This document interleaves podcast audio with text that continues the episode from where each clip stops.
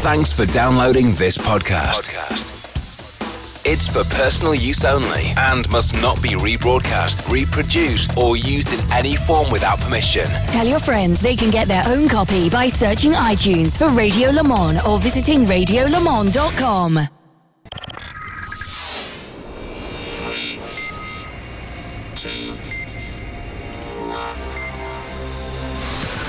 WeatherTech Sports Car Championship on IMSA Radio. It is the Michelin Challenge, a Michelin Endurance Challenge weekend at Michelin Raceway Road, Atlanta. Fabulous to have your company wherever you are in the world. John Hindhaugh, Shea Adam, our VP Racing Fuel pit and paddock reporter, and Jeremy Shaw joins me here in the Hagerty Global Broadcast uh, Centre as well. Let's catch up first of all. And by the way, welcome to all of you uh, to uh, who are listening on 98.1 FM, which is Road Atlanta FM. Dave Miller, as ever, uh, with the world's greatest sound system and the FM frequency on air as well. Dave, sorry that we can't talk to you in person uh, in terms of being able to just look into the little room and talk to you, but good to know that we are going out nice and loudly around. Uh, Michelin uh, Raceway Road, Atlanta, as well. Uh, first of all, Shea, let's catch up with a bit of news. 28 entries here in this VP uh, Racing Fuels uh, Pit and Paddock update. Uh, give me a rundown of uh, who's here, more importantly, I suppose, who isn't, and what changes there have been. Well, the first and probably the biggest story in terms of who's not there would be the 38 performance tech for the LMP2 category. Cameron Cassels, who came into this weekend as the points leader in LMP2, not participating this weekend, basically because he couldn't get a permit of exemption to be able to travel back and forth between the United States and Canada, where he lives.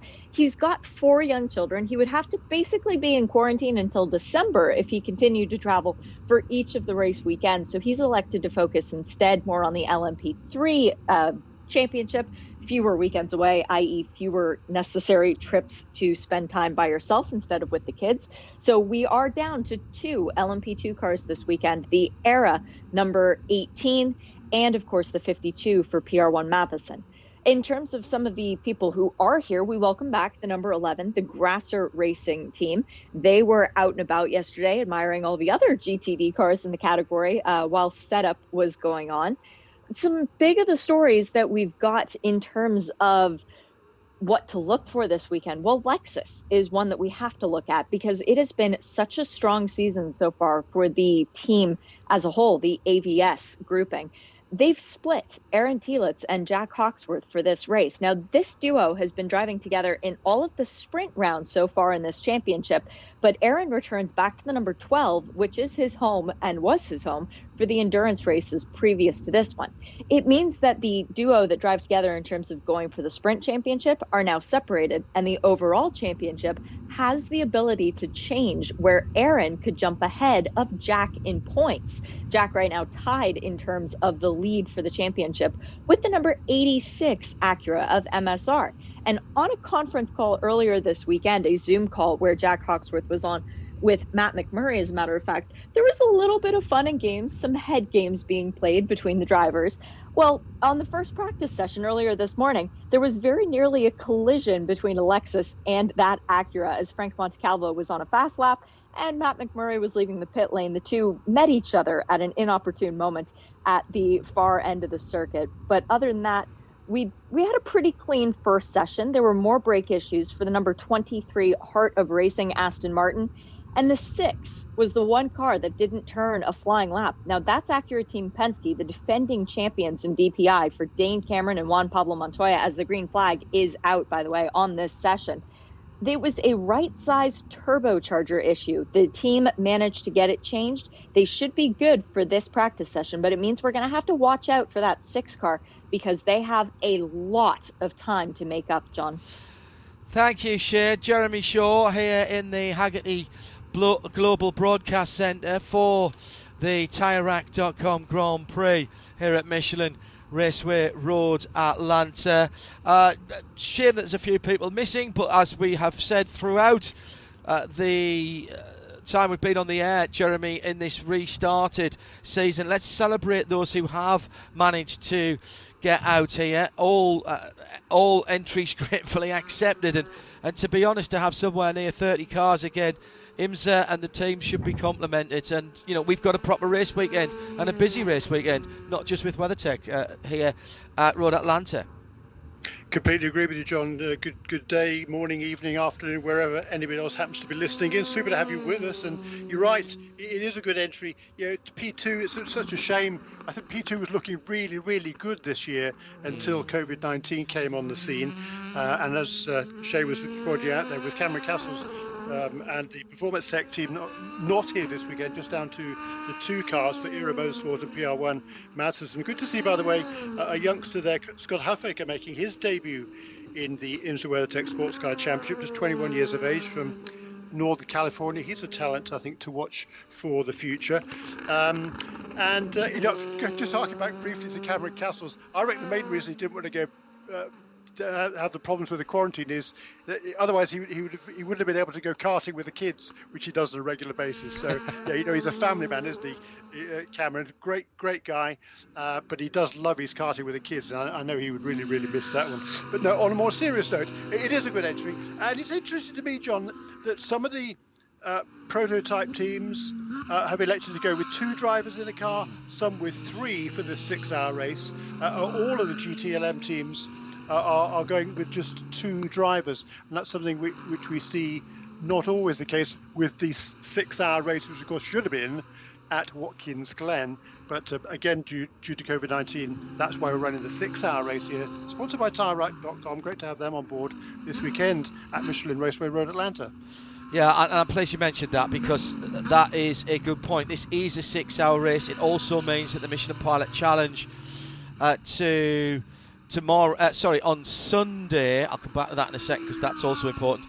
Uh, that is a four-hour event, one of two four-hour for the Michelin Pilot Challenge. Uh, one at Daytona, one normally at Watkins Glen. Um, but that shifted as that whole weekend has been to here. And you will notice I said Michelin Pilot Challenge on Sunday. The WeatherTech race is Saturday. The WeatherTech race once again on Saturday. Remember, we swapped at VIR uh, for a number of logistical reasons for members of uh, the various of the WeatherTech teams who are involved in the Indy 500. Uh, here it is Saturday race again for the WeatherTech Championship and a Sunday race for Michelin Pilot. And we've got Lamborghini with two races and Porsche with two races as well over the weekend. All of the races covered live, uh, and plus we'll have qualifying for the WeatherTech Sports Car Championship as well later on today. Weather is pretty good at the moment. Track temperature 49 degrees Celsius in the air, 32. Quite humid, 60% humidity. Sun is shining. It looks to be a lovely Atlanta or Road Atlanta day. Limited amount of spectators have been allowed through the gates, and you'll be listening in on Road Atlanta FM on 98.1 around the circuit. This is a, or it started off as being a, a one hour and 15 minute session, and this year is the session that I always get um, really confused at because this is the split split session where part of the, the session is for one class, part of the cl- session is for another, and the middle yeah. bit is an all skate. That's the best way I can describe it the first 15 minutes are for bronze and silver drivers in LMP2 and GTD only. They may only drive like no gold, no platinum, only the, for the first 30 minutes of the session. The last 15 minutes of the session is for DPI and GTLM only. So all the cars that are out now will have to be parked up and, you know, getting ready for qualifying. So it is very much a broken session across the board, but it works out nicely because right now it gives a lot of the drivers who are out there an opportunity for a clean and clear mock quali run, which remember comes up at the end of today. So it's not like they have that much time to get their cars set up the way they want.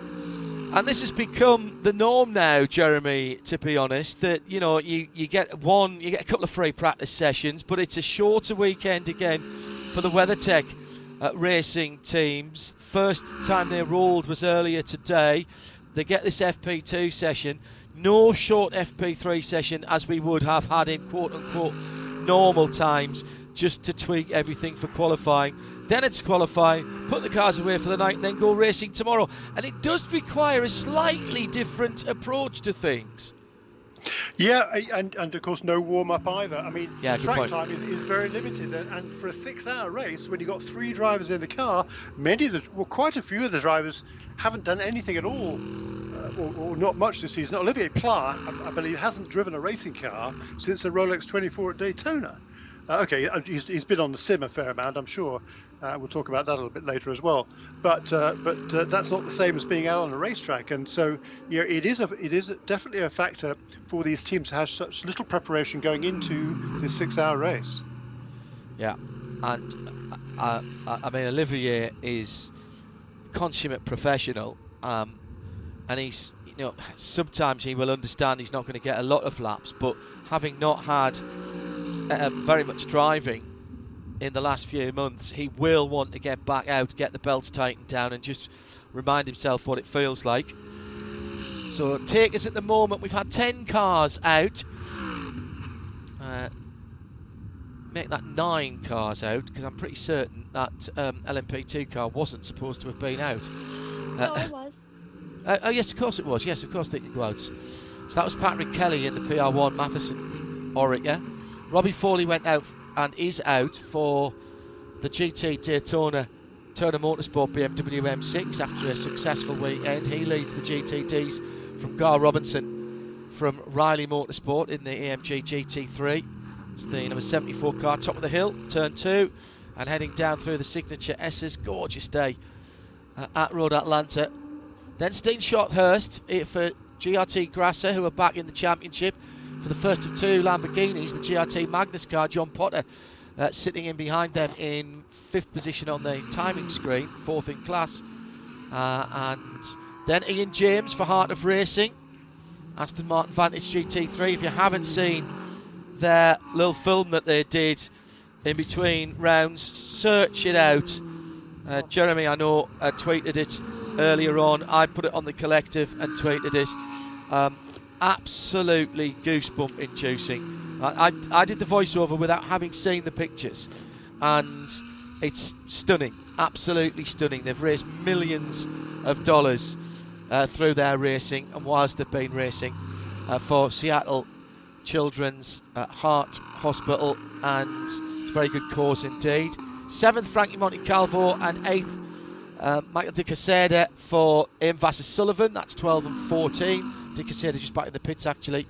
Uh, Madison Snow is out for the 48 Paul Miller Racing Team, who uh, did, as we reported on Midweek Motorsport, but this is the first time we've been on RS2, uh, did fail post race tech at VIR, so their result was taken away.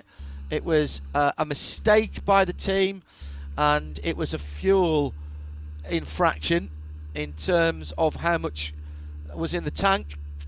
Uh, and the Acura of uh, Shinya Michimi's been out at least for one lap and back around again as the WeatherTech 63 is out of the pit lane and back toward being pushed back into its awning at the moment. And that car, I don't think, has turned a lap yet, Shea. No, it hasn't. Nope. Uh, that's Jeff Westphal credited as being behind the wheel, though, so I'll send Cooper a text now. It's done an outlap, uh, and that's it. Uh, it, ha- it has been out onto the I racetrack. see. Yes, got but, you. Uh, as you say, come right back in again and, and back to the garage. Yes, that's not good. And so that's come out of pit lane. For those of you that know Road Atlanta, the WeatherTech pit lane is on driver's right. You access that just over the top of the brow of the hill, uh, and then wind your way down the hill, sort of parallel to the final corner, and turn into pit lane on driver's right on the start finish line. Well, they've had to drive all the way through pit lane uh, towards pit out, where there's an exit back into the paddock. And then it's uh, it has it did look to me as though it came up under its own steam uh, behind the hot pit, which is uh, you can't get between. There's a chain link fence there, and then was pushed back into its awning in the paddock itself. So something a little bit worrying there for the number 63. That's the WeatherTech Ferrari. getting ready for their assault on Le Mans, of course. One of a couple of IMSA teams that are going over there, uh, including Risi with an all French team, which includes Ollie Pla actually. And coming up in the in next week, we'll be starting our countdown to Le Mans. It is the month of Le Mans. We're in September, and Hagerty Radio Le Mans will be on the air from the Thursday of race week. Every single piece of action on Thursday, Friday, Saturday, and Sunday from free practice one to beyond the checkered flag on Hagerty Radio Le Mans on RS1, one of the companion channels to RS2 IMSA Radio. Can't wait for that. Really looking forward to that race. And then following in quick succession, Nürburgring 24. So working out our coverage for that. And then, of course, Petit Le Mans coming in early October. So still plenty of long distance endurance racing on the Radio Show Limited network of audio and video, video channels to come. Out on the circuit, back out on the circuit, the number 12 car. Currently driven by Frankie Montecalvo. Best of a 122. 120.4 credited to the Wright mm. Motorsports Porsche, Jeremy. Uh, how, yeah. does, how, does, that that's that seems to be a decent time to me. Yeah, it's a good lap certainly. Yeah, it's quicker. The, the fastest time this morning was set by Andy Lally in the GRT Magnus Lamborghini car number 44, one, one minute 20.5. Uh, if we look at look back at lap records, the race lap record was set last year by Shinya Michimi actually at a 119.7. Uh, the qualifying lap record also set last year by Corey Lewis, also in a Lamborghini, so certainly a track that has suited Lamborghini for the last couple of years uh, at a 119.530. So that's the benchmark we're looking for, 119.5. Uh, but for Jan Heylen, uh, getting back behind the wheel of this uh, GT3R, um, he's been driving this year regularly in a GT4 uh, 718 Cayman in the Michelin Pilot Challenge. Uh, but this is the first time back in a GT3 car for, for a little while and a good lap by him there 120.479 quickest in this session so far in GTD it's Jeremy Shaw. Shea Adam is our VP Racing Fuel pit and paddock reporter as we're coming down to the last minute or so of this first 15 um, and we don't uh, do we get a checkered flag at the end of this year or do we nope no, it's it's just sort of understood that everybody else is allowed to go out. There is another green flag that waves though for the GTLM and the DPI cars. And can I just say, I've loved Michelin Raceway Road Atlanta. The PA speakers are so good that Cooper MacNeil actually texted me before I could pick up my phone to text him. So drivers, I know you're listening. Uh, Cooper says that it is an overboost issue with the turbos wastegate once again. So the same issue that caused them grief at VIR is now striking again, which means that they're going to go back to the garage, take care of this, not risk blowing the engine and get everything sorted because he, Jeff Westphal, and Toni Vilander are all winners of the Petit Le Mans. They know how to drive all around Road Atlanta. They just need to make sure that the car is there too.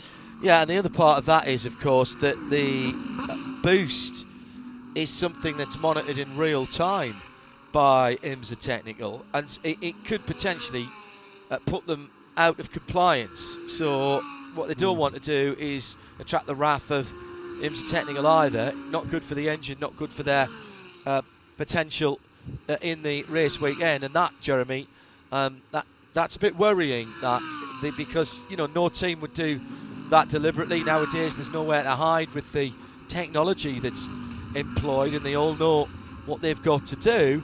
Uh, and that would be a bit of a worry because they will have set that before they went out. Yeah, very much so. Uh, and Shea, that, was that problem also manifesting itself in the first session earlier on? Because the car only did six laps in the first free practice session a little while ago. Uh, I will ask the question, but it certainly yeah. was not a surprise to them. Yeah. No, but I mean, six laps only completed by Toni Vilander, at least on the official scoring. Uh, neither uh, Jeff Westphal nor Cooper MacNeil were able to get out at all. For uh, for Cooper, you know, he's got a lot of, lot of experience around here. He was also racing last weekend. Actually, Cooper won another couple of Ferrari Challenge races. I believe he leads that championship fairly handily now. For Jeff Westphal, he's another of the guys in this field who's also going to be driving in the Michelin Pilot Challenge Series race on Sunday as well. It's weird having these back-to-front weekends, isn't it, with the Michelin Pilot Challenge after the WeatherTech race. Uh, but he's sort of kind of got his head around, get, get his head around that because he's already had a couple of practice sessions in the GT3 Audi for the CarBahn with Peregrine Racing team. Again, he's still um, is well, he actually doesn't lead the championship now. He's defending series champion, uh, but he doesn't lead that championship now because they had a, a uh, some problems in the last time out at VIR, and they've now uh, just been pipped in the points at this stage in the season. And weird, isn't it, coming to Road Atlanta? Normally we come to Road Atlanta for the final race of the season. Now we're coming to the halfway point of the season. Yeah, it's a good point. But we will be back for the full Petit Le Mans.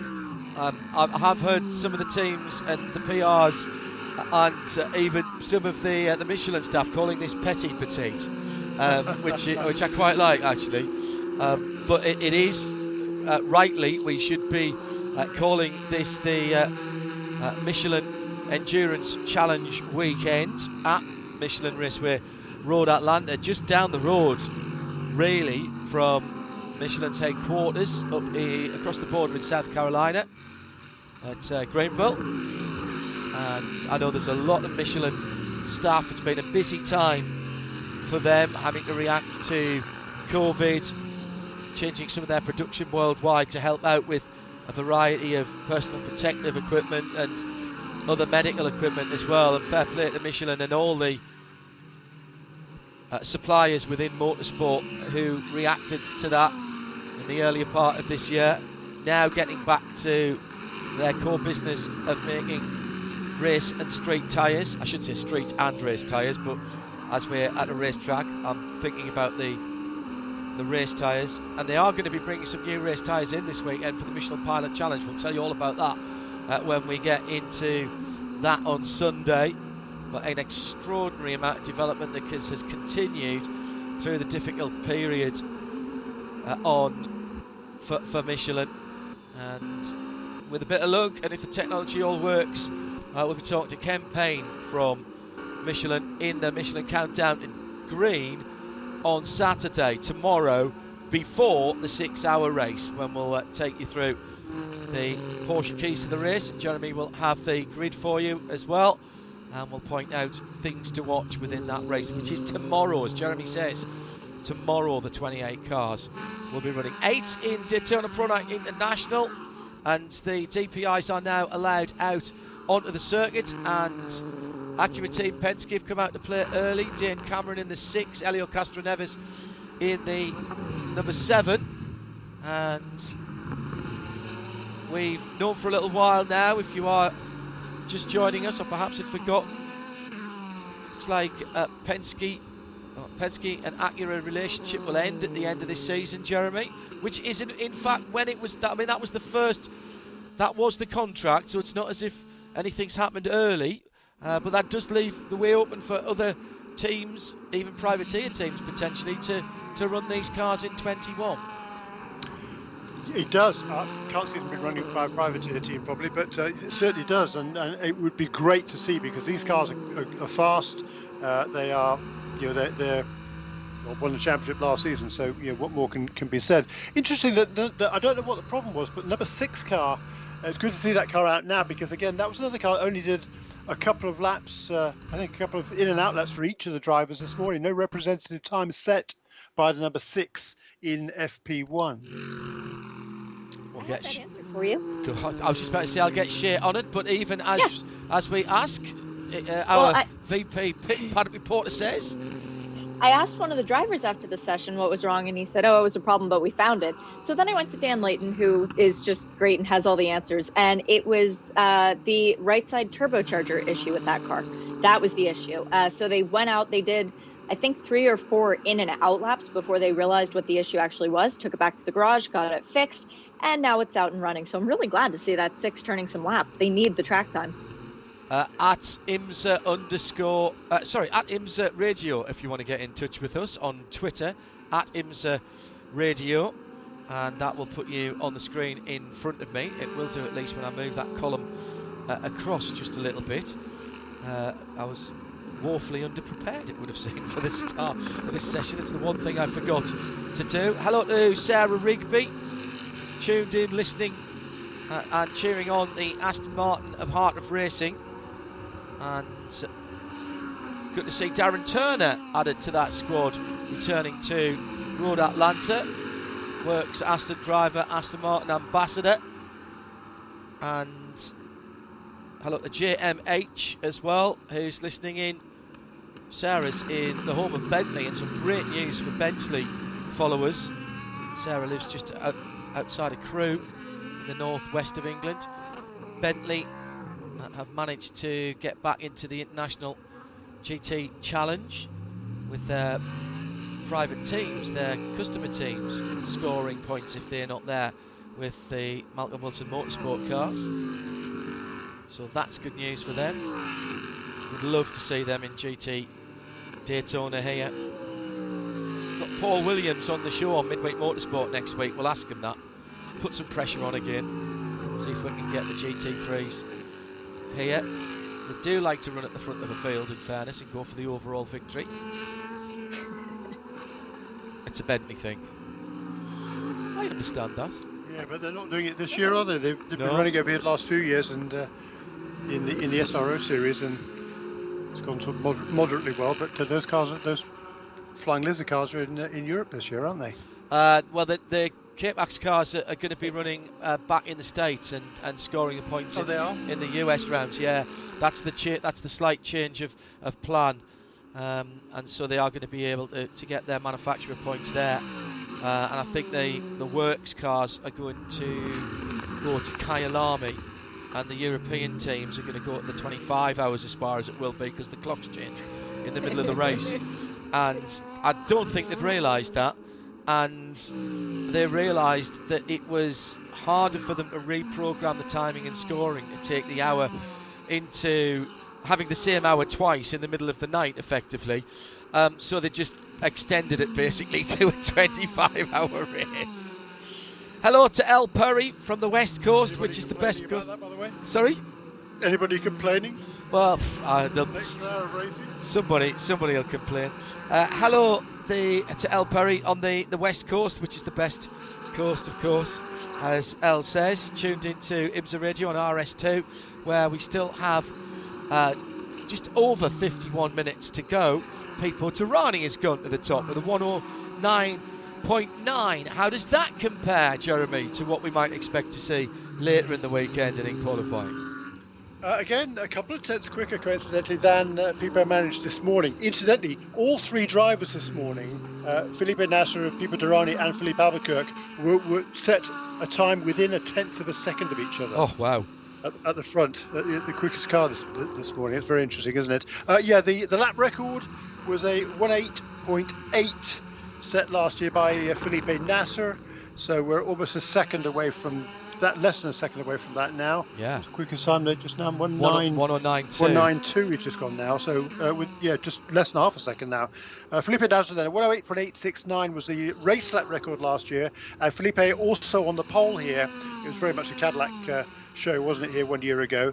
Uh, Felipe Nasr uh, pole position last year, one minute eight 0.457. That's an average speed of 133 and a half miles an hour. And remember, of about. course, that was for the Petit Le Mans, the Motul Petit Le Mans meeting, which was in uh, a little bit later on in the year. But weather conditions uh, very similar. Track temperature now 50 degrees Celsius, 32 degrees uh, in the air. Humidity still hovering around about the 60% mark. GT Le Mans we haven't mentioned. Corvette on a roll at the moment and continue to stamp their authority. Four from three.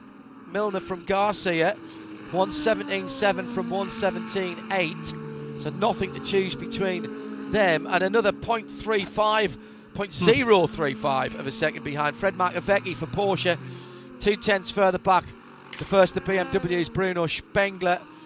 0.027. Then back to John Edwards. Then it's Earl Bamber.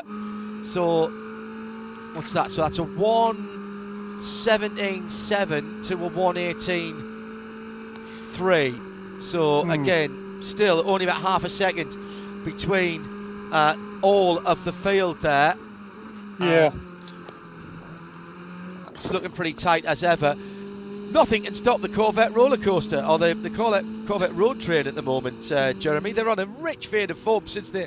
It's took them so long to get go from 99 to 100, and now they can't keep up with the stickers on the car. It's it's spinning it's spinning round like a random number generator. Crazy, isn't it? Four in a row, We're up to 103 now already, having gone, gone a couple of years, uh, and now it's like London buses; they all come in a row. A team not team's not complaining about that. Interestingly, uh, as you say that 107, 117.7 and 117.8, uh, those are almost identical times that Corvette set this morning when they were in the uh, fourth and fifth positions on the chart. It was the Porsches that were quickest this morning at 117.5. And as I say that, Antonio Garcia just improves in number three Corvette to 117.3. So that is the fastest time of the weekend so far. Still a long, long way from the lap record. Oh. Uh, the, whoops. Uh, and that is Stephen Simpson for JDC Miller Motorsport has caused us the exclamation. It's down at the bottom of the hill at turn 10, and the big beach down there at the end of what is effectively the back straight in the amphitheatre. And it looks like Stephen has looped that early in the piece and gone in backwards. The Cadillac is stuck. Yeah, it's exactly what he does. Spun towards the inside of the corner. So the back end of that car has broken away on uh, either downshift or on turn into the left hander. It's looped anti clockwise, so the back end coming around the front as he's turning into the left hander, and the back end still going quicker than the front, and then he's just rolled back into the uh, rolled back into the beach there, and just a few moments before that, coming down the hill towards the final corner, the Liqui Moly BMW getting a bit of hip and shoulder from the 912 Porsche, Earl Bamber possibly a little frustrated at being at the back as he was going into and through the final corner. So that was um, robust in a free practice session, I would say there, Jeremy.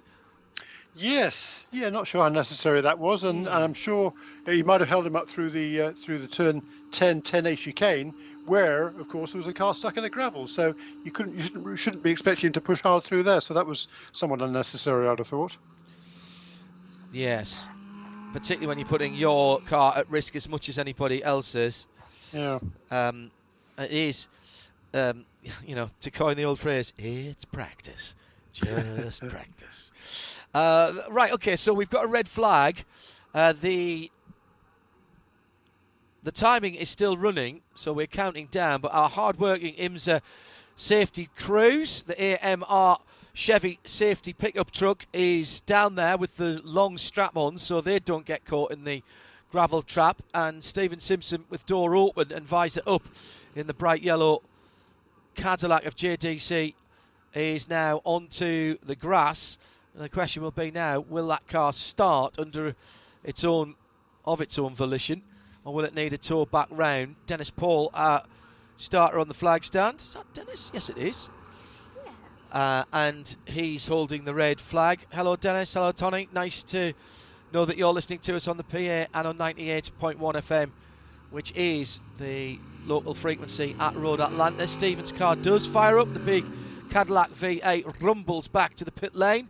We'll stage the AMR safety vehicle back to where it needs to be, and where it needs to be is probably about 15 20 yards from where it ended up because its parking spot is just down there at the bottom of the hill at turn 10 and so that will reverse out of harm's way and we should get underway with still about 45 minutes to go. Just like a little lack of rear end grip there Jeremy that put Steve Simpson Stephen Simpson into the gravel uh, whether they're still messing about with rear downforce and uh, uh, levels of grip at the back end and suspension, etc., or whether he just was a little bit uh, trying to take a little bit too much speed in there. Not sure, but no damage to the car. It would seem as we go back, Greg.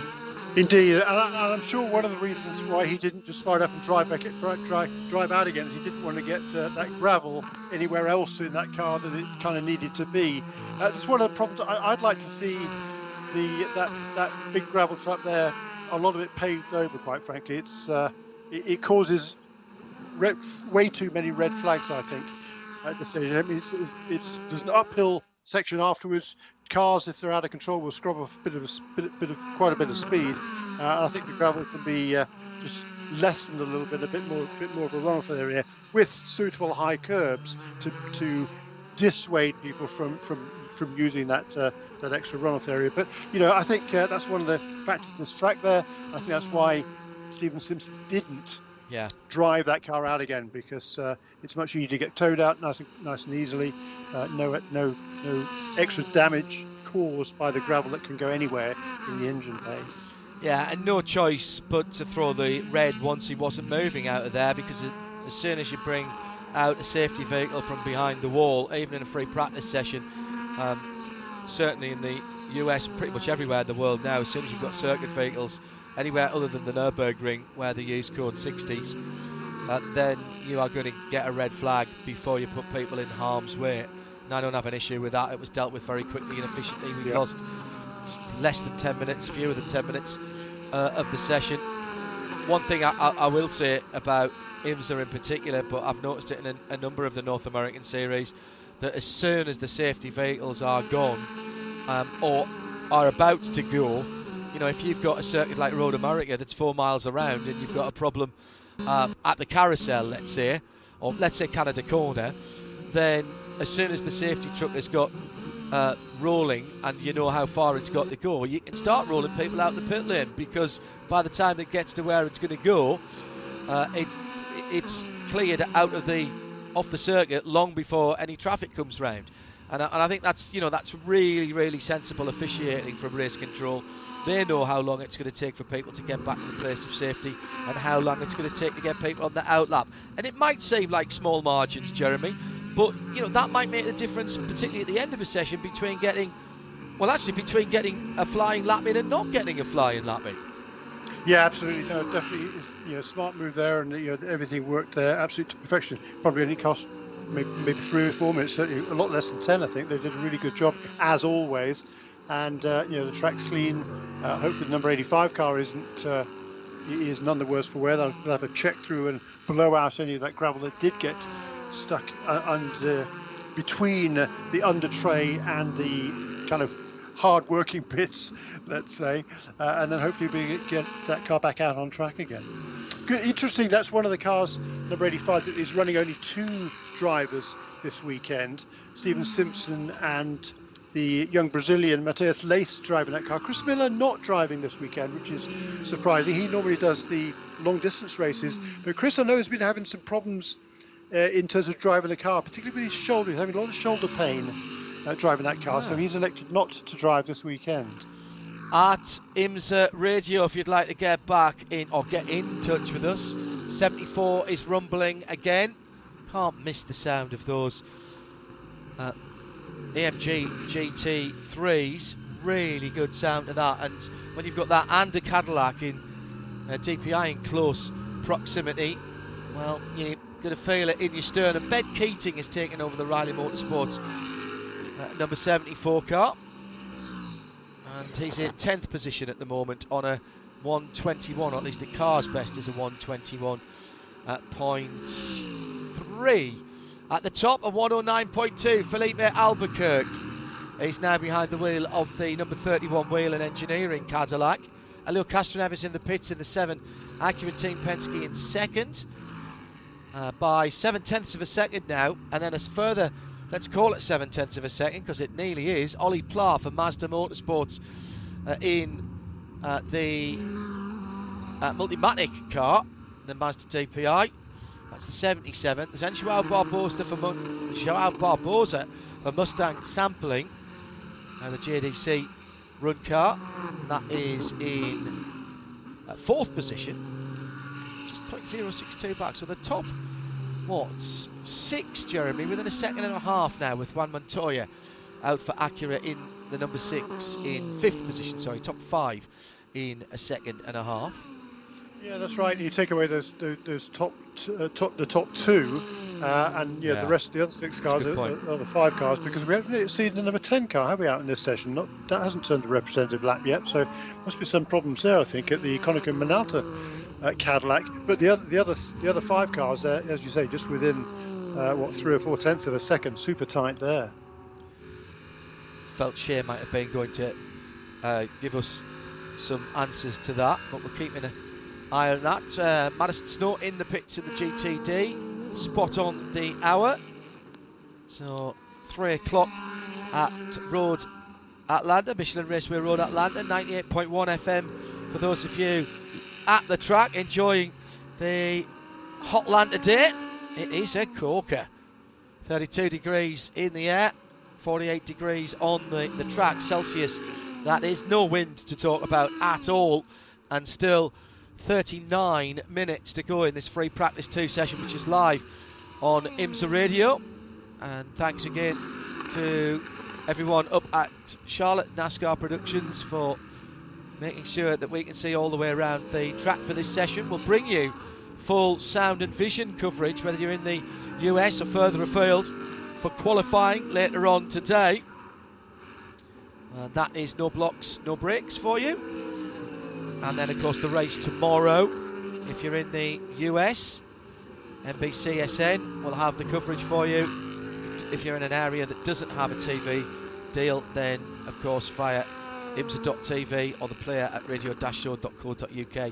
And wherever you are, if you are moving around and appreciate it is a Saturday and you don't want to use up so much data, or maybe you haven't got the bandwidth, or maybe you're driving the car and you shouldn't be watching it on your phone. I am. I'm looking at you. You know who you are. Uh, then just stick it on the speakers with your Bluetooth, or put it on your phone speaker, and that's on RS2, or on Sirius XM as well for the WeatherTech race, which is Saturday. Remember, here from Road Atlanta. And thank you to SiriusXM for once again loaning us the airwaves for IMSA Radio and also just confirmed again the continuation of what's been a long term agreement to air the whole of Saturday and Sunday's output from Hagerty Radio Le Mans uh, on uh, the middle weekend of September. So if you're in the state of moving around then, with no network TV coverage. I know it's sometimes difficult to follow the great race in the States. Well, Sirius XM have got you covered from that, and again, that will also be uh, on our web player too. So let's see, are there any improvements? Oh, yes, there are. Yes, uh, we have got a new time for the best in LMP2. That's the PR1 Mathiasen Motorsport LMP2, and sitting in eighth overall Jeremy, 111.9. Yep, that's uh, Scott Huffaker. The youngster has just uh, just beaten the time that was set a little while ago by Patrick Kelly, who's been absolutely stellar, hasn't he? Patrick Kelly. He's had uh, uh three starts in the IMSA WeatherTech Sports Car Championship. He's got two poles. This, this will be his third start, so he'll be uh, trying to get another pole a little bit later this afternoon. Uh, two poles, two wins, and it really probably should have been three if not for the problems that they had last time out at uh, Road America, where the car was looking really good at the head of the class before the before the rainstorm hit. Yes. Uh, hello. He's, he's been stellar. Oh yeah, no, uh, very very impressive, very very uh, very, very impressive indeed. The other car uh, in that class is Dave Merriman from Era Motorsport. Dwight. Uh, sorry, Dwight Merriman. Dwight. What did I say? I yes, who, who, did, who, did, only a few laps this morning. Um, and uh, and was late out in this session as well with that with the Era Motorsport car. I can uh, but he's that. done 11 laps now. Jolly good, Shay. Thank you. Unfortunately, he got lost trying to find the pit lane, Jeremy, and instead of turning right to go out, he turned left and parked at the Konica Minolta Business Center. But but he got but got all of his copying and faxing done, which was great. Splendid. Yeah, exactly. saved saved. Look on the bright side. Yeah, saved him going downtown and, and finding a you know a king course or whatever. Um, the number 52 car's already done 26 laps in this session. Number 18's done only 11. Yeah. But Dwight Merriman, Dwight Merriman, he, he's done a really, really good job lately. He's just getting quicker and quicker and quicker from uh, New York State. Yeah, doesn't have a lot of experience. He's been, uh, he's a software engineer, uh, which is kind of coincidental when, when we when you compare him to Patrick Kelly, who's a creative director for um, for for various. Uh, uh, various uh, vi- video games such as Call of Duty and Modern Warfare. But Dwight Merriman, uh, started Radical Racing just three years ago. Uh, he's a regular at the Monticello country club up in upstate New York, but he's run a really good job this season. Just as I say, getting quicker and quicker and quicker, and he's done three races now and had three third place finishes. He's going to do better than that uh, in the race tomorrow, isn't he? Yes, he has to. yes. Uh, and Dwight, I think Dwight Merriman's going to Le Mans here, isn't he, as well?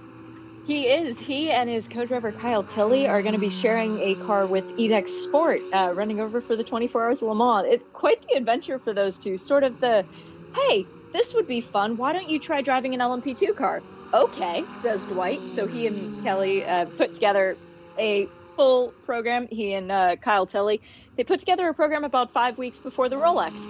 Then it was, hey, you should come run Le Mans okay. so it's a very open minded sort of book. I really like Dwight, and I really like Kyle too. Yeah, that never happens. I, was about to say that never happens to me. That somebody says, "Hey, why don't we?" And uh, uh but I have got a bit of a tale of war that, that, that Jeremy will appreciate. I got offered a, a TCR drive in the Nurburgring 24 hours, uh, which which I've had to turn down uh, for for a number of reasons. Yes, I know, uh, for a number of reasons. Not least the fact that I haven't got a permit to go and do it. Although my license is is there, but I haven't done the requisite number of laps, and there aren't any races there. Um, but I am likely to be busy.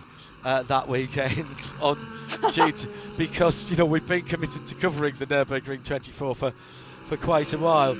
But um, thank you, Peter Cate, for, for the offer, and I'm, I am actually I, I am drinking a cup of Tregothnan tea at the moment to keep me going through uh, this session. One oh. of Peter's long-time uh, supporters, uh, and Peter Kidd determined to keep his run of of driving at the Nurburgring 24 going. Uh, no Works Aston's there this year for Peter to drive in, and that's where I've driven with Peter in the past, of course, uh, for, for Aston.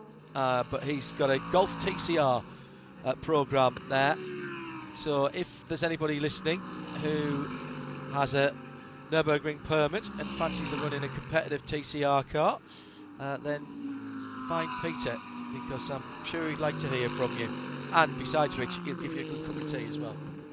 John, John, I'm sure yeah, get, getting your permit that is a problem at this late stage. But but what better place to commentate on than actually out uh, on the racetrack? You know, technical, co- technically quite difficult. I would have thought, uh, Jeremy. hey, where there's a will, there's a way. Yeah, yes. in, in, Radios work. There might there might have been quite quite a lot of ooh ah ooh ooh. what are you doing? Why why are you going through there like that? Hey, I'll, I'll man the beep button. How about that? yeah. Just latch it, latch it all the time. or, or, just basically tighten my mask up so much that all you hear is. I think. I mean, what could possibly go wrong? Anyway, let's get back to the last half an hour here, uh, and uh, that is how much we've got going in FP2. But a bonus Friday coverage for you still to come. Sound and vision of qualifying. Another fastest lap for Ryan Briscoe for the Konica Minolta Cadillac DPI VR racing team number 10, the glossy black Cadillac as we shorten oh, it to. Uh, it is yeah. out there, sixth position, uh, and has now done uh, turned some laps, which is good news for everybody. In fact, goes to third position on its seventh lap, a 110.065. Ollie Jarvis has just gone back out as well for the 77 Mazda, the, the Multimatic car. Where's his teammate? Where is the other? Bottom. Ah, yeah, all right. Okay. So that one we're waiting to see. Still at 109.248 for the 31 Whelen. Brent White Cadillac is the best. Time Good to see the number 10 car getting up to speed there, John, as you say. And the other car that's also had a problem earlier in this session is number 63 Scuderia Corsa Ferrari. Oh, yes. Jeff Westphal is out on the track now. He's turned uh, eight laps now and uh, getting that car up to speed, having had that boost problem that Shea was describing to us earlier in this session. So I think we've we've got now all of the cars um, out or, or at least available to run on the racetrack at the moment with about half an hour remaining in this session. And uh, good to see, by the way, in GTD, uh, we've got what 40 half an hour to go in this session, but my, where are we? Is it, is it only 50 minutes to go for GTD? Correct. Yes, fine. Uh, and Richard Westbrook has just got behind number, the wheel of the number 11 car. That's the GRT Grasser Racing Lamborghini car number 11. Great to see Westy back in action, having uh, been one of the quite a few drivers to be out of a job at the end of last year. Yeah, and uh, Westy also has picked up a ride for Le Mans as well, Shea. So that ultimate plug and play accessory is jumping into an Aston Martin. Yes, he's joining the Dane train. He's an honorary right, member of the yeah. Dane train. Yeah. Yeah, uh, and there was actually a, a, bit of funny banter back and forth because Westy hasn't driven the Lamborghini before today. This is a new exper- experience for him. So he tweeted that he was back and he was happy to be back. And uh, there was a comment respond from Bryan Sellers, another Lamborghini driver, who was saying, you know, oh, we're so happy to have you back. And then the response was, oh, great, because I would I want some advice from you about how to drive this car.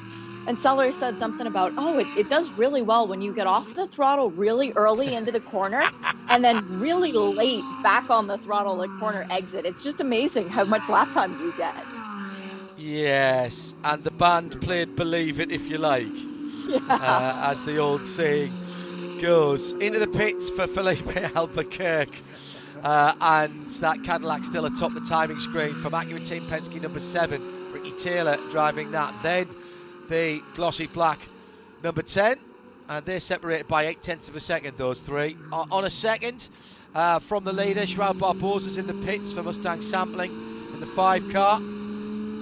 Uh, then it's Juan Montoya, 1.3 seconds away from the lead. 1.4, Ollie Jarvis for Multimatic.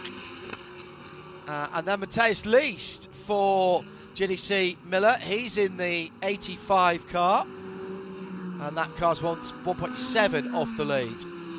GT Le Mans, still the two Corvettes, separated by actually three and a half tenths now. Garcia from Tommy Milner, Nick Tandy getting a run in the number 911 Porsche, just 0.097 away from the two Corvettes.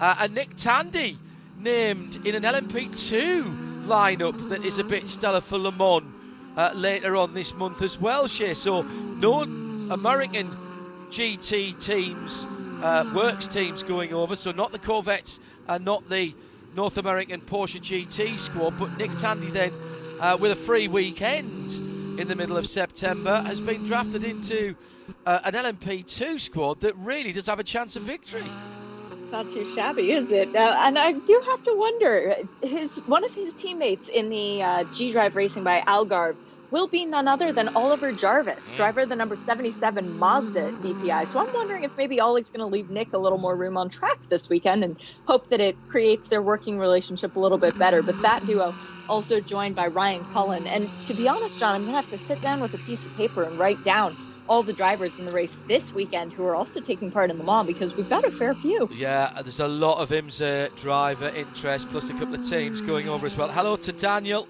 He says, I'm sitting in my cube trying to take precise measurements. Uh, hearing impressions of Hindhaugh, trying to commentate driving the N24. It's pretty difficult to do any work when I'm bent over double in laughter. Well, I'm pleased be, pleased be entertained you, Daniel. Thanks for tuning in at IMSA Radio for the whole weekend uh, and in sound and vision later on today for the qualifying session. Uh, check our front page at radio-show.co.uk for the times uh, of our broadcast. They'll auto convert to your browser times, or imsa.com has all the details as well. And uh, that's available in the US, uh, free with no blocks or breaks, as well as worldwide, our qualifying show, as it always is, with vision from Road Atlanta as well. Second in GTD, Pat Long for Wright Motorsports, rocking the uh, two tone blue, actually three tone blue uh, livery that they have again this weekend. They've gone to that. They did have the plaid livery earlier on in the season. Uh, he needs to find about a tenth and a quarter, tenth and a third to improve. T Bell, Townsend Bell, in third position for Lexus at the moment, 0.022 of a second. Then Mario Farnbacher just going out from MSR with Curb Agajanian in the Acura. Nice spread of manufacturers Lamborghini, Porsche, Lexus, Acura, BMW in the top five with Dillon Machavern now behind the wheel of the number 96 car. And that, that again, that is going to be an absolute bare knuckle fight, Jeremy Shaw, in GT Daytona, exactly as we would expect. Yeah, it, is, you know, it's, it always is, isn't it? And uh, it's super competitive in GT Daytona. Uh, sorry not to see the McLaren out again this weekend. Of course, the Compass Racing team, that's just doing the the uh, WeatherTech Sprint Cup GTD season, Correct. so not the long distance races, uh, but uh, all, all, the other manufacturers represented here. Uh, the the Aston is out again as well as we talked about earlier on the Heart of Racing car number 23. So it's going to be a stellar field. It's going to be tremendous competition. Great to hear the sounds of race cars through turn one, heading up the hill. Uh, GTD, GTD, and then the two Porsches. So two front-engine GTD cars with the Liqui Moly Turner car, followed by one of the Lexus, and then the two Porsche GTLMs, unable to drag past that AIM Vasser Sullivan Lexus on the front straight, and then having to follow through the S's, and now on the run from turn five to turn six, they pull out drivers left, and well, the 912 has got through with Earl Bamber at the wheel. Team car of Nick Tandy just waiting for another corner. Or so as they exit turn seven and on the back straight with uh, blue sky, little white fluffy, almost Simpsons type clouds from the start of the cartoon series. If you know that, you know what I mean. That's exactly what it looks like. Just needs the script in the sky. I can hear it playing in my head. And Tandy struggling on top speed to get by that Liqui Moly BMW. Which now has that still got uh, Robbie at the wheel? Who was driving that when it came out? Ah, Dillon Machavern, of course, we put in that, yeah. So that uh, Liqui Moly car is uh, no slouch in a straight line. It's not as straightforward as at some other tracks here to get by because the GTD cars run a little bit less aero, so they are pretty quick down the tubes, down the long, fast parts of Road Atlanta. The problem is, in a lot of the twisty bits, Jeremy, like down through the S's, which is where Dillon is now, it really is only one line for GT cars. A, a, prototype might be able to go offline and go around the outside, but a GT LM on a GTD, that's getting a bit more dicey. It is, and we've, we, as a result of that, we've seen a whole you know, a series of crashes over the years just because of that. Uh, so that's somewhere where the prototype drivers they've got to be patient, basically, and the uh, just let the GTDs and and or GTLMs get on with their own job through there, follow them, and then overtake them coming out of turn five. Uh, if you get greedy there, it, it, ends up it generally ends up in tears. But uh, it's super to see this Turner Motorsport team doing well again here. What a weekend they had at VIR uh, last time out with winning not only that that milestone 61st win for Bill Auberlen, but also winning in the Michelin Pilot Challenge Series as well. Tremendous weekend for Turner Motorsport. Uh, and if you didn't, and of course they, they won here last year as well. Yes. At the Petit Le Mans. Uh, and if you haven't seen those uh, races, YouTube, the IMSA YouTube official channel, they're there with the IMSA radio commentary on. So uh, no blocks, flag to flag coverage at both of those races from VIR and the Michelin GT Challenge. Remember that we did not have the prototypes in the WeatherTech race last time out. It was the GT Le Mans and the GTDs only. Both of those races were absolute crackers and well worth a bit of your time over what I know is a busy weekend uh, for motorsport. But if you haven't caught them yet, even if you've seen the results, it's worth watching because uh, it, it, was two very entertaining. They were two very entertaining races, which I suspect is what we'll get this weekend for the extended version. This is the Michelin Endurance weekend, if you will, the Endurance Challenge at Michelin Raceway Road, Atlanta, with a six-hour race on Saturday for this, the WeatherTech Championship, and a four-hour race on Sunday for the Michelin Pilot Challenge. BMWs out on the track. We've mentioned the GT Daytona. What about GT uh, Le? Well, Connor De Phillippi has gone to the top of the times. That wasn't in the Corvette script. 117.1 for Connor in the number 25 car. Jesse Krohn is in fifth, splitting the two Porsches with uh, Porsches, not Porsches, um, 117.9. So the 24, the the black car comes around to complete the lap now, but it's the white car, the 24, that sits. Uh, sorry, the 25, the white car that sits on top of the timings with that 117.1, Jeremy, and that will be the source of. Uh, of some smiles down at RLL, Rahal, and Lanigan, who run those cars.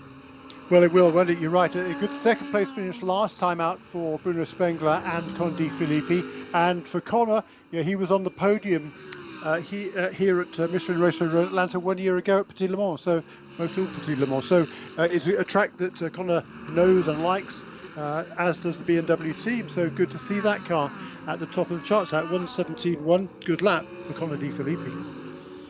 Very good indeed. And what a month of August Rahal Letterman Lanigan had, of course, with Takuma Sato winning his uh, second Indianapolis 500 and then backing that up just one f- further or two further races later almost had the back-to-back victories straight after Indy 500 uh, couldn't quite get that done, but won the second of the races over the weekend. Uh, no, Josef. Josef. I know Josef won that, didn't he? He came second and uh, second, got it, uh, yeah. yeah. It- Yeah, you're right. Sato had a tremendous charge in the first race at Gateway. That was a, well, worldwide techno- worldwide technology raceway. It is nowadays. Um, always an interesting tr- racetrack, isn't it? That one, that one, and tremendous run by Sato. He just came up fractionally short at the end of that one, but uh, yeah, great month for Rahal La- Letterman Lanigan Racing. Yeah. And they're the guys that run the BMWs here in IMSA. And hello to Piers Phillips and the right rest of the team. Piers, the director of uh, competition. And know they've been working super hard because of all of their commitments. And any organisation, Jeremy, who are present in a couple of series, all their beautifully laid plans at the beginning of the year where they were looking to see, ah, yes, that's good, we can use that for there and that for there and these resources for here because they don't clash and that's then there and then we can drive that to there. That's gone out the window now because with the big pause and then everybody getting back to racing at roughly speaking the same time, everybody is racing pretty much every weekend in every series. Yeah, it's crazy, isn't it? I mean, it's it's shuffled so many packs and make, made uh, created some major headaches for a lot of people. But uh, here we are, and you know, this the Rahal, the, the uh, T, BMW Team RLL, it runs pretty much autonomously from the IndyCar team, and you know, they're uh, a super slick organisation. So, you know, for them, not that big of a deal. Yeah, surprisingly, uh, no Indy racing until what October. God, That's that much of a gap.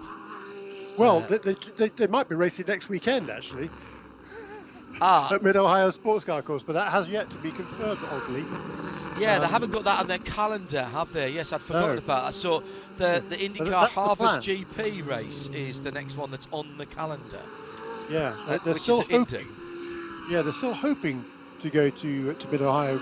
I think it's next weekend or possibly the week after. Before we go there now for, for the IMSA WeatherTech Sports Car Championship, but uh, like I say, they're still waiting for final confirmation. It's all kind of uh, to do with the protocols regarding um, COVID nineteen.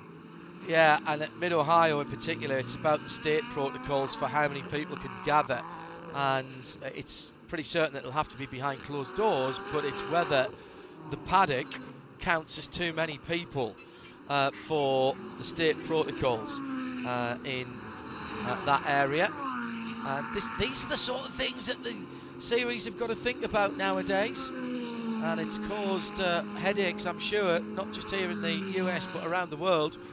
Uh, and when you look at all of the major, certainly even the European series, the regional series, never mind the international series, uh, they've done a cracking job to get the bulk of their races off albeit it's meant that drivers, and, and sure, you were talking about the drivers going to Le Mans, 16 drivers here going to Le Mans, and then potentially having to leave Le Mans on Sunday evening, I'll leave France on Sunday evening because that is the following weekend, is the Mid Ohio race. And, you know, for some drivers, they've had to make hard choices between which of the series they thought they were going to be doing, you know, all of them. Oh, great, there's no clashes between Series A, Series B, and Series C. And they've had to make difficult choices.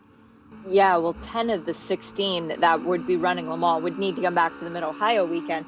But even beyond what we were talking about earlier, John, with you getting the, the offer for the Nürburgring ride, there's so many people in our paddock who every year do the Nürburgring 24 hour race who have had to eschew that because they have full season duties in the United States. So it really has been a scheduling nightmare for a lot of people. But I am hearing good things about some of the races that we were concerned about later in the year. So you never know. Things can change quickly. Yeah, very good. And it is a fluid situation. Uh, change in second position, 77. The Multimatic prototype uh, has gone into second place and then Tristan Nunez behind the wheel. 109.865. Ricky Taylor now in third then for Acura in the seven. Renger van der Zande has taken over the number 10 in fourth. In fifth, Jonathan Bomarito for the second. Now that is the 55. So has done uh, 22 laps in this session and now scored in fifth. And we talking about that Bomarito Automotive 500, the two 250 mile races uh, at uh, Gateway last weekend. And that is uh, no, no, relation? No relation, no two M's as well. Yes, the, uh, yeah. A lot of people ask that. Yeah. yeah. But that, that, yeah, Jonathan Bomarito just just uh, he, he, just brought that car into the pits right now. But on the previous lap, it was that he moved himself up into the fifth position. So we've now got six cars covered by a hair over a second in DPI. Saw no improvement on that time set very early in this session by Pipo Derani in number 31 car. It's fastest of all at 1 minute 9.248. That was set way back on lap 7. Now completed 28 laps. Most laps completed in this session is by the PR1 Mathiasen Motorsports LMP2 car, car number 52. That's completed a whole 40 laps in wow. this session. That's pretty good going, isn't it? Uh, and uh, Simon Trummer, the uh, latest to drive that car. I think that that session is over now for uh, LMP2 and Correct. GTD. So it's uh, but uh, 40 laps completed, uh, and uh, it was I think it was actually yeah it was Simon who did set the fastest time in LMP2 at 111.570. Well, that's getting your money's worth, isn't it? You know, if you haven't yeah. got much time out on the track, make sure you do uh, as many as you can. Um, we've been getting a few uh, questions uh, about the uh, Mia McLaren, the Motorsport in Action McLaren, uh, that uh, had a, a, very nasty looking fire in FP1 of the Michelin Pilot challenge uh, coming through. A few people asking on at IMSA Radio. Uh, Shea Adams been chasing that up. I know that's not this session, but because we're um, only going to be on air for the race for that. We're, we're keeping an eye on that at the same time. And she has this VP Racing Fuel Pit and Paddock update. Well, since Michelin Raceway Road Atlanta has such a good PA system, and since the GTD and LMP2 cars are no longer out on track, uh, Corey Lewis, you might want to go check in with them because the Mia McLaren is looking pretty good to be able to go back out for full practice, too. That giant fire was caused by a fuel jug malfunction. So there was a lot of flame coming up underneath the car where the fuel had actually spilled out and then ignited due to the heat. The team is just making sure that everything is good, but they are hopeful that they can get the car back out today. That is a phenomenal wow. effort by that crew. And keep in mind, and I know Jeremy will remember this because I sure do, in 2017, we were in the booth calling a practice session when there was a very loud thunk below us and the whole building shook pretty much. That was when one of their drivers at the time, it was Jesse Lazare, had a yeah. really bad crash in practice, damaged the car. They got the car repaired and went on to win the race that weekend. Ah, that's magnificent. It looked very scary. Uh, indeed, we were watching that earlier uh, on in the, uh, the first free practice session. a great amount of work. It, uh, it, sounds as though that was external then, if it was a fuel flow, fuel uh, jug um, malfunction. what they'll be worried about is if there is anything they haven't found yet. And I presume they're checking things like wiring and all the safety equipment and things like that. Exactly, because you never want to send a car back out that's not 100% perfect, at least within your control. So, Eric Carib's boys and girls right now all across that car, they're paying attention to it, and they are optimistic that the car will be out on the pit lane by 5:15 this afternoon. And you can follow the timing and scoring on IMSA.com for that. We'll bring you the race on Sunday, the extended uh, race distance, of course, one of two four-hour races for Michelin Pilot Challenge. Uh, we're inside the last 10 minutes here, and a new fastest lap. Felipe Nasr for Whelen Engineering now with a slightly quieter track with just the pro class cars out there for DPI and GT Le Mans has brought the best time, Jeremy, down to 109.0. 109.023 for the pedants among us. Uh, and Renger van der Zande at 109.9 is that car's fastest for the number 10 Cadillac up into third position. Uh, this is this is very interesting because it, this is almost like a qualifying sim for these guys. Yeah, very much so. Now with uh, just uh, under uh, nine minutes remaining in this session. Uh, as you say, a lot fewer cars are out on the racetrack with no LMP2s, or two of them, nor the GTDs. So, yeah, there's only a, a, maximum of 14 cars out on the racetrack. So there's no excuse to, to be to have uh, traffic as an issue. Uh, so yeah, Felipe Nasr their new fastest time, 109.0. The lap record again set by Felipe Nasr last year in qualifying, 108. 0.4. So we've got another half a second or so to find uh, to match that. Also, new fastest time in GTLM. Connor De Phillippi has improved in number 25 BMW, now 116.875. So that in GT Le Mans is still BMW, Corvette, Corvette, Porsche, BMW, Porsche, uh, and they are now separated by, let's see, uh, where are we? 7.8 to so 1.2 seconds now separates the field in GT Le Mans. Sorry, having to do mental yeah. uh, arithmetic there. Um, so that okay, I'll, I'll, take that for the moment. I, I, I, think we'll probably see them a bit closer than that in in qualifying, which is the next session. Yeah, I would expect so, John. And for uh, Jesse Krohn there in car number 24, fifth fastest in this session. Happy birthday, Jesse. It's his, uh, dare we say it, his 3 0 birthday today for the, the Finn. He told me it was 2010. He said he wasn't going to say that number. It's That's 2010. Exactly right. He is good for him. I, I, he and I are on the same planet. I did that for uh, many many years. Uh, it gets a bit more difficult now, but uh, but uh, yeah, I, yes, I'm right with him on that one. Uh, also a birthday. Um, for uh, when's it? T- well, actually, t- yesterday was was yesterday's birthday. Today is Patrick Kelly's birthday. He, ah. That car, 50, number 52 car, was uh, quickest in the LMP2 category, and it was Patrick's Patrick's birthday today. Another couple of birthdays coming up. Cooper MacNeil on Monday, and Matheus Leist on Tuesday. You know, Matheus's 22nd birthday on Tuesday. Young Brazilian. Stop it! It just. Yeah. I have to. I. I have to now do that. Um, that French thing where you add up twenties. Um, so two two twenties, uh, and so I'm 2020 and a few more. Uh, yes. Uh, ah, I remember when I was the big three or certainly wasn't uh, driving. Uh, was I? Did I have my license then for driving race cars? Maybe. Yeah, maybe I did actually. Yeah, I must have had. Um, must have. In comes Ricky Taylor in the Acura Team Penske certainly wasn't uh, driving at the level that these guys are. And it amazes me when we talk about some of the teenagers and uh, early 20s and the kind of experience that they have. Some of the uh, young drivers that uh, that you keep an eye on, Jeremy, for Team USA. The kind of maturity that we see both in and out of the car by late teenagers, mid to late teenagers now, it's extraordinary. It is impressive, isn't it? Yes, yeah, so, you know, even at 15, 16 year olds nowadays can uh, can sound like 20, early 20s. Yeah, Very veterans, impressive. veterans. It's so important, isn't it? I mean, communication is massively important for young drivers if they're going to be able to make a career out of this sport, and being able to talk properly uh, is just you know one of the tasks which they've got to excel at. A bit of a, an issue at turn seven for that's Laurens Vanthoor uh, goes to do a bit of exploring on the grass. That was uh, last lap around, and he's still trying to get the worst of the red Georgia clear off the Michelin tyres. His teammate, uh, Nick Tandy, improved last time around to a 117.6. It doesn't move him up at all uh, because he's now only 0.055 behind the two Corvettes.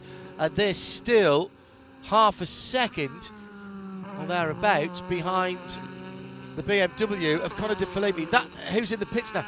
That that's a solid time for Connor De Phillippi. 16.8 was his best before he pitted.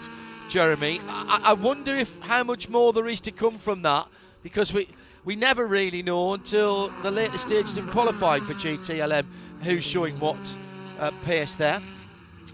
We don't.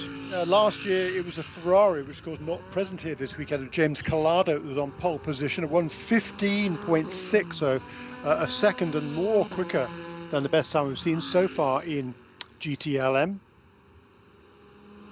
And remember, we're talking when we talk about last year, this race wasn't here last year. This is the Watkins Glen race meeting.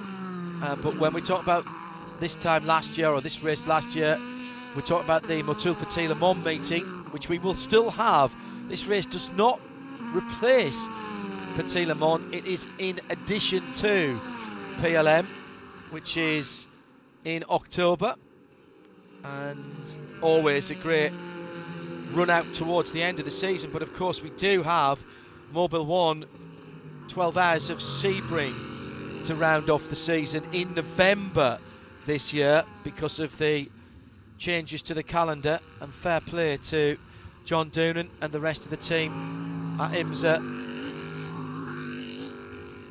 Hoping to hear a little more news about the end of the season and 2021 shortly as well. in fact, didn't I see, Shea, you will have seen this, that next Wednesday uh, just before midweek motorsport, there's there's going to be a, a press conference from John. State of the Sport, Wednesday, September 9th at 2 p.m. ET. So it will be 2021 schedule announcements and series enhancements. So there will be a link sent out. So right now we don't know how to watch it, but we will. Uh, and uh, for those perhaps who can't uh, watch, we'll uh, make some representations. We normally broadcast those things when and where we can uh, on IMSA radio. That's just before our midweek motorsport show on RS1, which is a weekly show for two hours every Wednesday at three o'clock Eastern, eight o'clock in the UK. So we can put that out there and uh, maybe run some comment on that as well. We'll get some more details over the weekend. We'll let you know But clearly um, still some decisions and potentially some tough decisions to be made about 2021. I had a, a very interesting chat with Tony Stewart at the weekend, the uh, NASCAR uh, Cup team owner, as well as uh, IndyCar, or uh, it would have been um, Champ Car, wouldn't it, in those days? Uh, champion IRL, thank you. Uh, champion and NASCAR champion, just just about the situation for the business of motor racing, uh, as uh, away from the sport. And you know, he said to me quite bluntly in a, a, a really honest interview. She, I know you were watching that as well when we did that um, at the weekend. That you know, even if we got to the stage whereby the 31st of December, uh, COVID was gone completely, it was never going to bother us again. There was a vaccine, whatever which is, you know, highly unlikely, let's be honest. But he wasn't making a political statement about that. He said even if it was gone, um, we wouldn't be able to just flick the switch and go back to exactly how it was in the early part of the year. That businesses and motor racing teams and series are businesses, like any other business, are going to take some while to recover totally. And, and Tony said a couple of seasons here, didn't he? He was quite candid about that. He said possibly two, two or three seasons before everything gets back to normal the way it was before the big pause. Yeah, and, and even beyond looking at sponsorships and, and whatnot that extends well beyond the world of NASCAR per se, they've changed the way that they do their weekends as the checkered flag comes out. Yeah. They now basically show up and race. No practices, no qualifying, no nothing. And it works. Yeah, it it's does. awesome. So I it's getting that. a lot more people back interested in stock car racing, which is something that they've been striving for for a long time. So perhaps it never is going to go back to the way it was because Not the way that they've made it to kind of work, kind of works. Well, and Jeremy, that's the way you go racing. When you go out in jump car, you turn up, you go out, and you you do a bit of a practice, and then you're. Or do you do any practice at all, or do you sometimes go in the race? No, normally we have a test. Generally, there's a test day the day before, which is uh, good. I, I, I, I'm not sure. I, I don't like actually just going straight into a race. apart from anything else, anybody uh, for rookies or teams or drivers coming into the sport, it makes it virtually impossible to, uh, to to get anywhere near where you where you really should be, let alone where you'd like to be. So uh, no, I, I, I'm not sure I agree with that one, but. Um, I, I like the fact that yeah, I think what we got now with these two-day schedules uh, for IMSA, same with IndyCar, you so they do have some practice and a qualified session. That for me is is much more preferable. So that's next Couple Wednesday. of, couple of good improvements there towards the end of that session, though, John. Yeah, absolutely. Just a quick reminder then that's ne- next Wednesday, State of the Sport, 2 o'clock Eastern. Uh, keep an eye on IMSA.com for that.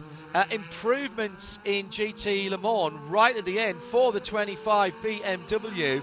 So Connor De Phillippi came in and handed that car to Bruno Spengler. A 116.8 for Bruno. No, And no, no. It was Connor's time. I was up. sorry? Bruno just went. Aye, I see. Sorry, I see. Yes, uh, a 117.3. That was an improvement for Vanthoor though, up to second, Jeremy. Correct, it was. Yeah, finally he kept it on the track that time. Uh, I was able to improve that time. He's still out there now. Actually, he's still coming up. Oh, he's coming in now. Okay, fine. Yes, he has already taken the checkered flag. To, but he, so yes, up into second place there for Laurens Vanthoor, but almost half a second down on that lap time set by Connor De Phillippi a little while ago. Interesting. Yeah, I think that's it. And then the rest, the, the other cars in, in GTLM, you know, covered by milliseconds. Yeah, very close indeed. Beyond that, into the pit lane then for the 912. So finishing up that session with just the pro cars out, Whelen lead Konica Minolta.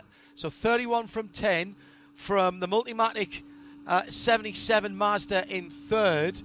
Then Mustang sampling Corvette, Corvette, sorry, Cadillac in fourth. Those four make it the top five because Harry Tinknell uh, within eight tenths of a second. Nine tenths of a second takes you back to sixth position for Acura Team Penske in the number six car. His teammate Ricky Taylor came in in seventh, still only nine tenths away from the fastest time. So the top seven on the same second in DPI. LMP2, PR1 Mathiasen Motorsport from Era Motorsport, 52 from 18, uh, separated by ooh, a little bit there, seven tenths of a second, and then BMW 25 from Porsche 912, Corvette 3, BMW 24. So there must have been an improvement there as well uh, to split the BMW, to split the Corvettes, because Nick Tandy's now ahead of Tom Milner, who finishes down in sixth position.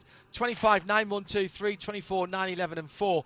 And in GT Daytona, they were off the track earlier on. Uh, the top time went to GRT Grasser Lamborghini number 11 from the 16 Wright Motorsport Porsche, just a tenth of a second or so, even less than that between Wright and AIM Vasser Sullivan 12, the Lexus, then the Acura from um, Racing, the 86 car, again just a tenth or so further back. Top five made up by another different manufacturer. This is the BMW of Turner Motorsport, the number 96, and the top six. Uh, the first repeat is the second of the Acuras, the number 57 car. No major issues for anybody out there except early on for the number 20, no, for the number 63.